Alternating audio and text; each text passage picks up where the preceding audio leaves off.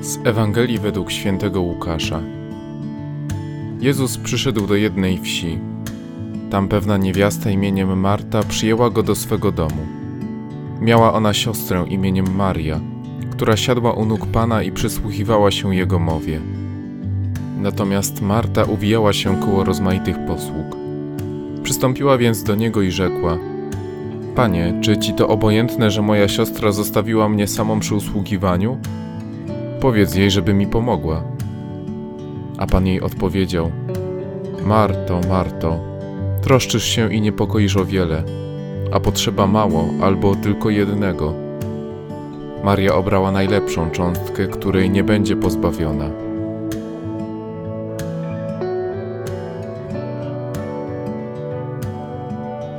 W pierwszym momencie oczywiste jest, że bardziej właściwym jest zachowanie Marii, która mając Jezusa u swego boku wybiera Jego naukę zamiast doczesnych prac i obowiązków. Jednak w codziennym życiu spotykamy się z podobną sytuacją. Każdy z nas wie najlepiej o swoich zadaniach, zmartwieniach dnia codziennego. Praca, dom, mąż, dzieci, zakupy, czystość, porządek, rekreacje, odpoczynek, hobby i pasje. Wspaniale, jeśli uda nam się każdego dnia znaleźć trochę czasu dla Pana Boga. Ale czy dzisiaj nie spotykamy się z podobną sytuacją jak 2000 lat temu, podczas odwiedzin Jezusa w domu Maryi i Marty? Czy Słowo Boże nie wybrzmiewa do nas dzisiaj z ambony każdego dnia? Czy nie mamy stałego dostępu do Pisma Świętego skierowanego do nas? Można wysnuć wniosek, że za wzorem Marii powinniśmy rzucić wszystko i uważnie słuchać słów Jezusa. Nie możemy jednak zaniedbywać swojego życia tutaj na Ziemi. Kiedy nie mamy wyjścia i musimy poświęcić czas drugiemu człowiekowi czy danej sprawie, nie możemy uczestniczyć w mszy świętej czy rozważać Słowa Bożego. Nie rozdwoimy się przecież. Albo tym bardziej, jeżeli musimy pracować w Dzień Święty, w niedzielę, co uniemożliwia nam uczestnictwo w niedzielnej mszy świętej. Nie należy zaniedbywać swoich obowiązków stanu.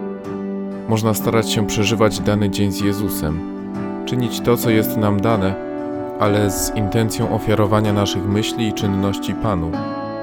Towarzyszyć jak Marta Jezusowi i dać Mu przestrzeń, dzięki której będzie mógł z nami przeżywać naszą codzienność, a my z Nim. Przykładem takiego ofiarowywania Bogu dnia jest zwracanie swoich myśli ku Niemu. Czy to przez rozmyślanie o duchowej sprawie czy scenie biblijnej, a szczególnie o Ewangelii z dnia, czy nawet prosty akt strzelisty. Co to jest akt strzelisty?